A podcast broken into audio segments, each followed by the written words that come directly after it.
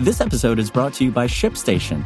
You know, some things take a lot of work, like sending little robots to far-off distant planets. And just as that's challenging, so too is running a successful e-commerce business, especially when there's so much to do. So I want to introduce you all to ShipStation. Now, I love using ShipStation because of its easy-to-use dashboard, which makes managing orders and printing labels a breeze and super smooth. Oh, and the customer service is just out of this world. It's exactly what you need to help grow your business. Sign up for your free 60-day trial at ShipStation.com/technews. That's ShipStation.com/technews. This is Engadget. Here's what's happening in the world of technology.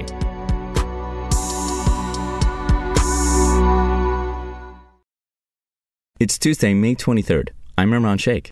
Multiple Twitter users are reporting that deleted tweets are reappearing on the site at an alarming rate, with one security expert noting that the social media app restored a whopping 34,000 messages, as reported by ZDNet. The bug also seems to be impacting deleted retweets. The issue appears to be widespread, but all of the data's anecdotal. It seems to mostly impact those who batch deleted tweets via a third-party service like Redact or TweetDelete, though not always. In any event, check your feed for the reappearance of that tasteless Harambe tweet you wrote and then deleted back in 2016. This is a trivial issue for many, but does speak to how the company handles and protects your private data. A former Twitter site reliability engineer suggested on Mastodon that it sounds a lot like they moved a bunch of servers between data centers and didn't properly adjust the topology before reinserting them into the network. There's no way to find out anything official because Elon Musk disbanded the press team, replacing the press line with a bot that returns only poop emojis. In any event, we'll update this story if the company issues a statement of any kind that addresses the issue. This has been a bizarre few months for the social media platform.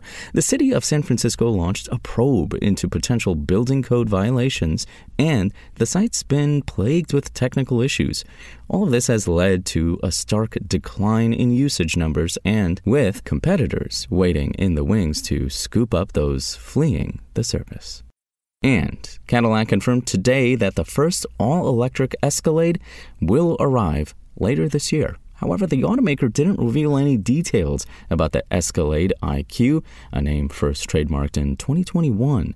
The new model's IQ branding aligns with the Celestiq luxury sedan and Lyriq mid-sized SUV. Earlier this year, Cadillac VP Rory Harvey said the company would reveal 3 new EVs in 2023.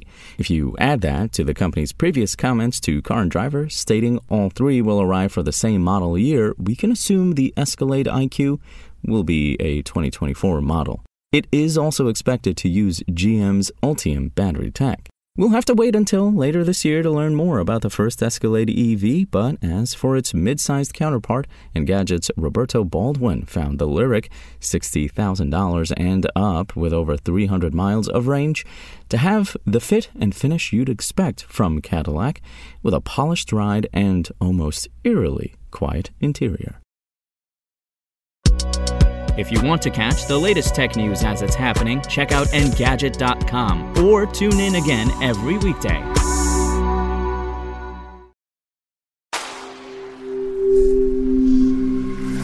Spoken Layer. Want to learn how you can make smarter decisions with your money? Well, I've got the podcast for you. I'm Sean Pyles, and I host NerdWallet's Smart Money Podcast. Our show features our team of nerds, personal finance experts in credit cards, banking, investing, and more. And they'll help you make the most of your money while cutting through the clutter and misinformation in today's world of personal finance. You'll get clarity on strategies to help you build your wealth, invest wisely, shop for financial products, and plan for major life events. Listen to NerdWallet's Smart Money Podcast wherever you get your podcasts.